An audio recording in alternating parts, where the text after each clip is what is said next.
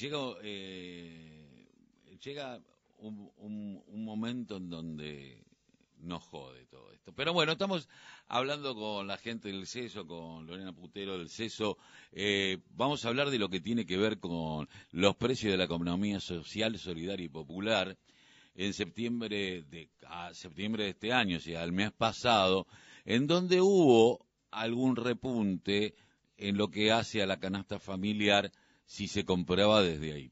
Muy buenos días, Lorena. Carlos Tafanel te saluda. ¿Cómo te va? Hola, buenos días. ¿Cómo estás, Carlos? Bien. Bueno, Lorena, eh, hubo un repunte, la economía social, la gente empezó a entender y comprar en la economía social, porque esa es la pregunta que yo a veces me hago, porque bueno, uno que a lo mejor tiene una, un vínculo mayor con algunas organizaciones sociales, y esto va, yo que vivo en el Corredor Urbano Sur, me voy, me compro o en Varela, o en Berazategui, o en el propio Quilmes, uno le eh, trata de comprar ahí, pero no sé si todo el mundo tiene esa dinámica. No, no, no te podría decir que, que todo el mundo, pero sí que durante la pandemia, cuando hubo un fuerte cierre y este miedo a salir y todo lo que nos pasó a todos, hay muchas experiencias que distribuyen productos de economía social, lo hacen puerta a puerta, pero no lo empezaron a hacer ahí, es histórico, lo hacen puerta a puerta, vos mm. haces el pedido y te lo llevan a tu casa, el pedido de todos los productos. Sí, normalmente de... hay canastas que te dicen, el sábado te llamamos, que el Exacto. sábado hay tal cosa, el miércoles hay tal otra. Sí. Exacto. Y entonces, en la pandemia, justamente por su formato, de que vos no tenías que ir ni amontonarte con un otro, ni nada por el estilo, tuvieron un crecimiento muy fuerte este tipo de espacios. Un crecimiento que algunas incluso...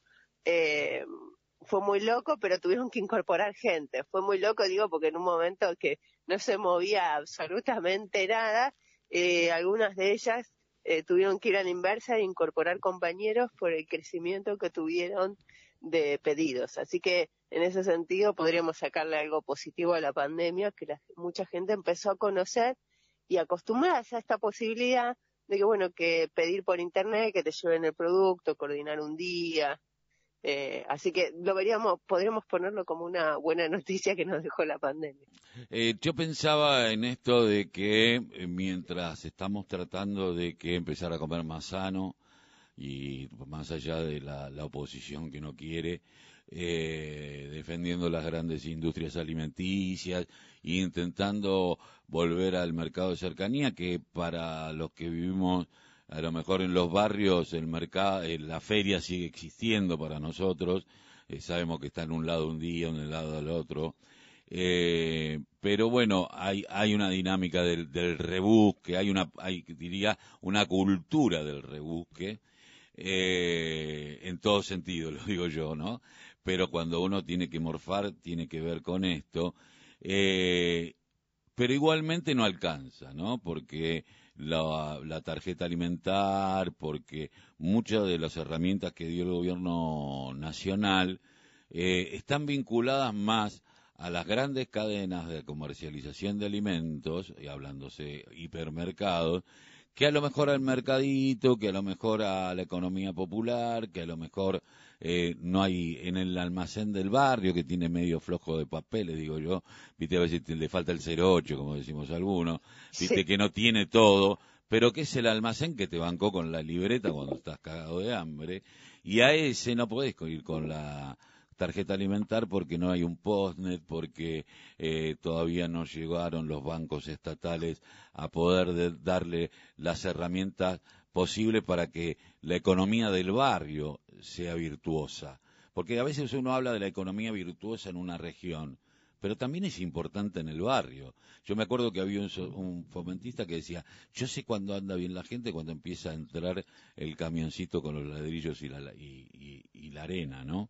Claro. Eh, digo, ¿cómo se hace para empezar a, a, a ampliar todo, esta, todo, todo esto y, y, y cómo que la economía empieza a amigarse de alguna manera con la macro, con romper, con siempre negociar con los hipermercados?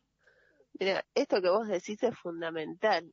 Eh, para mí ya no estamos A veces se piensa en la economía social, popular, como en el año dos mil dos, pequeños emprendimientos sueltos de la gente que está arrancando. Si bien siempre está arrancando, mucha gente se debe estar sumando, por el, incluso por el momento de crisis, uh-huh. Hay un montón de experiencias que ya tienen una magnitud y una trayectoria, diez, quince, veinte años produciendo, que se las puede sentar en una mesa y preguntarles cómo aportar al tema de precios. Se las puede sentar, incluso te diré, no tenés que sentar a los productores, hay grandes comercializadoras ya. Eh, en el mercado central vos podés encontrar todo un área de cooperativas, de economía social, de cooperativas mutuales que te pueden dar alimentos. Entonces, este problema que planteas vos, el posnet, eh, acompañarlos en la logística, acceso a herramientas para las cadenas, mantener las cadenas de frío, acceso para anticipo, eh, acercarle el anticipo a los productores para la producción. O sea, ya dejar de pensarlos, viste, como, bueno, necesitan asistencia, pues estamos en una crisis, y empezar a, sum- a sentarlos como actores económicos, porque tienen ya el potencial. Lo que está faltando es, bueno, políticas eh, de acompañamiento económicas, pero económicas en el sentido de, estás apoyando un emprendimiento productivo, ¿no? Esto sí. Que vos dijiste recién, bancos. ¿Qué están haciendo nuestros bancos públicos, no, para acompañar Eh, a que se masifique? Si vamos a dar tarjetas, que se masifique eh, para que puedan acceder desde cualquier punto. La gente lo hace muchas veces, muchos de nuestros emprendedores trabajan con Mercado Libre. Perdón eh, que, eh, haga, eh, no, que haga no, publicidad. No, pero, pero... A, a eso a eso apuntaba. Eh, labura, porque o sea, no es que no saben cómo laburarlo. Sí, porque saben. Normalmente también hay un prejuicio de los sectores populares, no entienden. No, pará, papá, entienden mucho más que vos. Y cualquier herramienta que se, se le dé a los sectores populares, la potencian y la capitalizan. Ahora digo, eh, ¿por qué le estamos dando a una de las empresas que nos saquea todos los días, hoy a quinientos veintinueve años del comienzo del saqueo, eh, digo, en estas tierras? Digo, me, hoy todavía estamos discutiendo si le damos, si llegamos, llega mucho más rápido el sistema concentrado capitalista y financiero que nosotros que eh, o, o, o el Estado eh, en manos de un gobierno supuestamente popular. Est, esta es la discusión que creo que, que, que, que debe darse. ¿Crees que Feletti lo puede llegar a dar? Eh... Creo que estamos más, a, podemos hablar con Feletti. Eso es una buena.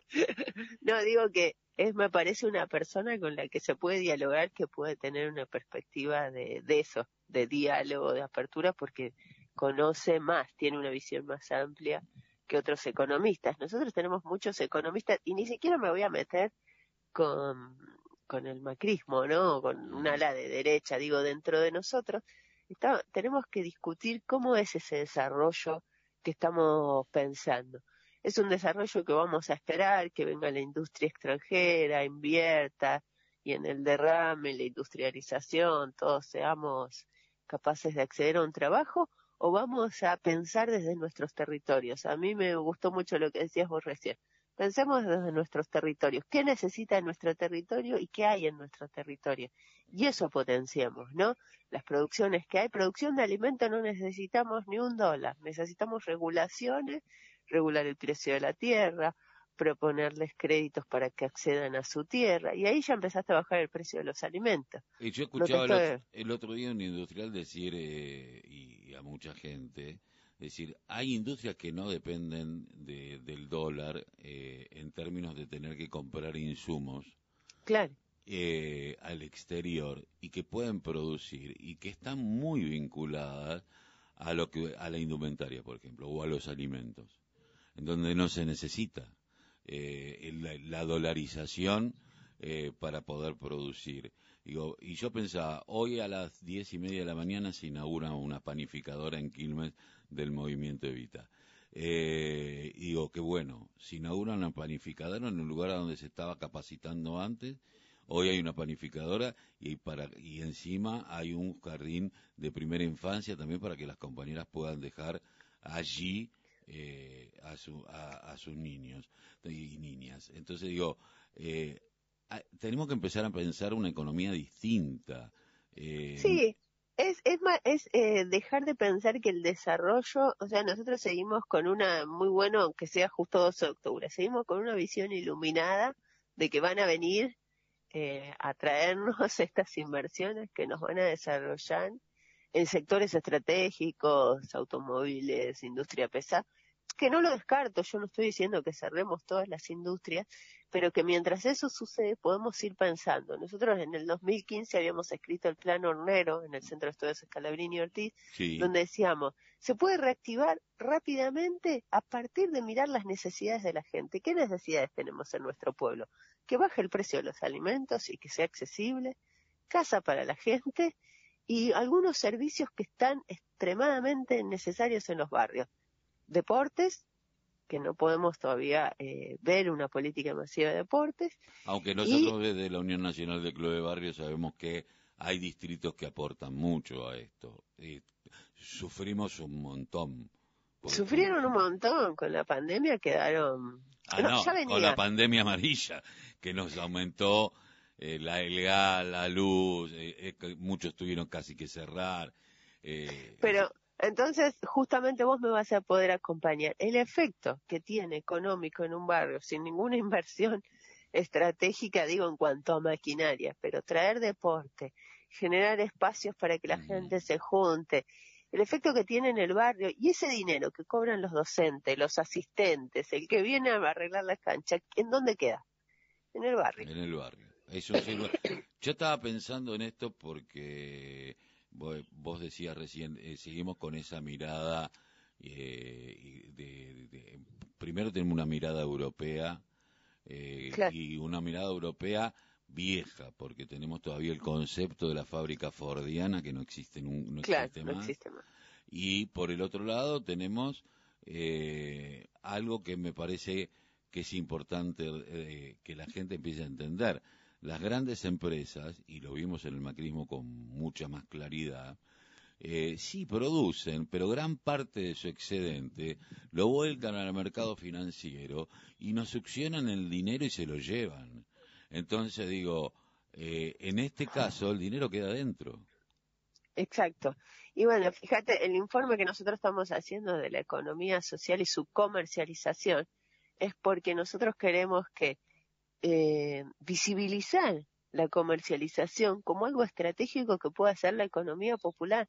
No necesitamos cadenas de supermercado que, como bien decís vos, a fin de año hacen la cuentita, dicen ganamos tanto y mandan esos dólares a su país, a su casa matriz. Uh-huh. Que no estoy hablando de ningún delito, hacen lo que pueden hacer porque es completamente legal. Vos sos un extranjero, ganaste plata, plata acá, te la llevas. ¿Qué nos aporta a nosotros un gran supermercado en cuanto a tecnología extranjera? Nada, góndolas, exceso de consumo, importan mucho, muchas veces traen eh, productos importados que lo único que nos hacen nos traen más problemas a este problema de, histórico que tenemos de, de dólares. Entonces me parece que nosotros lo vemos, fíjate cómo podemos trabajar comprando en este sector, desde lo local, fortaleciendo el desarrollo local, pero no estamos haciendo algo como a veces piensan, bueno, están en lo chiquito, en lo pequeñito. No, estamos aportando también a que se pare esa fuga de usar divisas para algo completamente inútil como es hacerle el rédito a una empresa que vende productos alimentarios que para Argentina, la verdad, los productos alimentarios son completamente posibles de hacer, ¿no? No, eh, no, segura. no es... No es, no es, no es, es justo nuestro métier, eh, diría alguien. Ahora, la, la última pregunta que te quería hacer, ¿cómo viste este fin de semana con la apertura del turismo? Se recaudaron casi diecisiete mil ochocientos millones de pesos, que en una economía destruida no es mucho, pero sí empieza a haber un oxígeno. Sí, a mí me parece que eh, a medida que vaya saliendo en las gentes va a ocurrir esto, está buenísimo, pero insisto que me parece que tenemos que estar atentos y apuntalar a los sectores que nosotros queremos que llegue rápido. ¿A qué me refiero? Si nosotros, cuando avanza el turismo, no fomentamos también que haya un pequeño turismo. Mirá, yo vivo en el Tigre, en las mm. Islas del Delta, y nosotros vemos que acá siempre pasa lo mismo, hay un buen fin de semana, la gente viene a las casas de dueños de la ciudad de Buenos Aires y no pasa nada con el isleño, ¿no? Uh-huh. Entonces, ahí también para mí, y no desmerezco lo que ha pasado este fin de semana porque es muy bueno para la economía, pero digo, ahí también tenemos que darle una vueltita de rosca, de acompañar a la pequeña empresita eh, turística. ¿Para qué? Para que se derrame, ma- no se derrame, sino que vaya directo a la gente. Me parece que ahí está la diferencia, si esperamos el derrame de los que más tienen hacia los que menos tienen, o vamos directo potenciando, pero potenciando, digo, insisto, viéndolos como productivos, lo que decías, panificadora, no solamente, eh, bueno, estos los voy a tener con el plan social y a aquellos les voy a dar maquinaria, no, no, no, me parece que hay muchísima gente que está haciendo y necesita un empujoncito más, terminar su cabaña, Eh, poder terminar la huertita agroecológica que quiere venderle a la gente cuando viene el fin de cómo... Eh... Sí, sobre todo el merc- lo que en algún momento fue el mercado de frutas de, de, del Tigre, que todos hemos ido por allí. Yo en algún momento, como viví en Zona Norte, como todo, en algún momento éramos adolescentes que laburábamos, porque en esa época no, no llamaba la atención que alguien de quince, dieciséis años laburara. Eh, no, habíamos comprado una, una islita y la tuvimos un tiempo, pero... Yo lo que recuerdo también y lo que pienso, porque lo pensaba el otro día, porque estaba hablando con un empresario eh, gastronómico de la costa quilmeña, que me decía, tenemos que empezar a pensar el turismo y las ciudades turísticas como industria. No podemos pensarla ya como, y bueno, le... no, como concepto que el estado de cercanía nos dé las herramientas posibles, o sea, el articulador con, con el estado provincial y nacional, para que cada lugar pueda potenciarse desde lo que tiene, y la, y la industria del turismo es muy importante.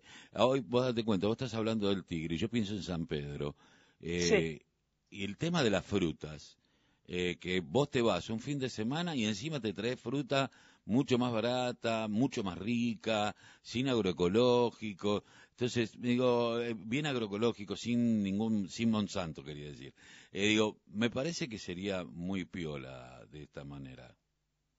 Sí, hay corredores, por eso te digo que también hay que empezar a sentar en la mesa a quienes ya vienen trabajando estas cosas y tomar lo que sirve, ¿no? Porque ya tenemos experiencia en todos los, fíjate, en todos los sectores que vamos hablando, hay gente que viene laburando, hay, se han hecho pruebas de corredores turísticos agroecológicos en Misiones, la Universidad de Quilmes trabaja en la idea de los corredores turísticos. ¿Qué son estos corredores turísticos? Esto que te digo, tratar de ir directo a generar trabajo en quien vive. No puede ser que en las islas de Tigre nosotros tenemos un desempleo altísimo. Informalidad te diría total. En un lugar donde cada fin de semana vienen cientos de miles de personas de turismo y hay desempleo entre los isleños. Sí, alto cuando hay, hay pesca, porque aparte hay productos ictícolas, si vos te vas, sabemos que se pesca, sabemos que hay un montón de herramientas que se pueden llegar a levantar. Como diría el subcomandante Marcos, no queremos tomar el poder, solamente queremos un lugar en la, en la mesa para discutir las cosas. Eh, nada más. Eh, así que, Lorena, bueno, vemos que estás, eh, esperemos que te mejores eh, de ese catarro. Eh, te agradecemos mucho haber pasado por la, por la voz aquí en la radio de la Unión Nacional de Clubes de Barrio. Bueno, les agradezco a ustedes y un saludo para los oyentes. Hasta luego. Lorena Putero del Centro de Estudios Scalabrini Ortiz, un grande, don Scalabrini. El hombre que está solo de espera. Yo quiero volverlo a leer, necesito volverlo a leer, ese, ese maravilloso libro, porque creo que se ha vuelto el hombre que está solo y espera. Bueno, antes de irnos al temita musical, les cuento que ahora a las nueve de la mañana, dentro de catorce minutos, eh, va a haber... Eh, un corte en el obelisco del Movimiento Independiente de Jubilados y Desocupados, eh, a las catorce horas, en veinticinco de mayo, el cien aniversario del femicidio de Florencia Gómez, a las diecisiete en Plaza de Mayo, concentración a un año del femicidio de Florencia Gómez, Federación Juvenil Comunista de la Argentina, y a las dieciocho horas, Viamonte cuatrocientos cuarenta y cuatro, estudiantes del C B C cortarán. Estos son los cortes que están para el día de hoy. cuarenta y seis minutos pasaron de las ocho de la mañana, quince grados ocho décimas la temperatura, diecinueve grados se espera para el mediodía, veintitrés para la tarde, diecisiete para la noche, y le cuento que todo el tiempo va a estar así. nublado, gris, mate y torta frita, ¿no? O unos chipachiriri, no le, no, no, no, bizcochito, eh, unos bizcochos de grasa, unos bizcochos de grasa, no sabes lo que son. Bueno, o le traigo unas palmeritas de la de la otra vez. Uh, esas esa pegan, ¿no? Es tan rica. Bueno, le cuento que nosotros no estamos aquí, en La Voz, el grito que les calla el silencio, aquí en la noventa punto nueve, en la radio de la Unión Nacional de Clubes de Barrio. El teléfono once setenta y cinco cero nueve sesenta y uno cero tres, y si quiere comunicarse vía Twitter, Instagram, Facebook, puede hacerlo por U N S B Radio. Y aparte, puede escuchar nuestros reportajes eh, por Spotify, U N S B Radio Spotify. Y si tiene que dejar la cantora, le tiene que dejar la noventa punto nueve, porque ya se fue para Capital, llegó por Independencia, agarró San Juan, o agarró San Juan y llegó a Entre Ríos y se le terminó, tic, ahí cortó. Bueno, se baja la aplicación, o nos escucha por Bluetooth, por el teléfono, o bajándose la aplicación, que es Play Store U N S B Radio. Si no, si no tiene cantora, pone el, en volumen alto, pone el celular y mientras va manejando, va escuchando esto que le vamos a regalar ahora musicalmente.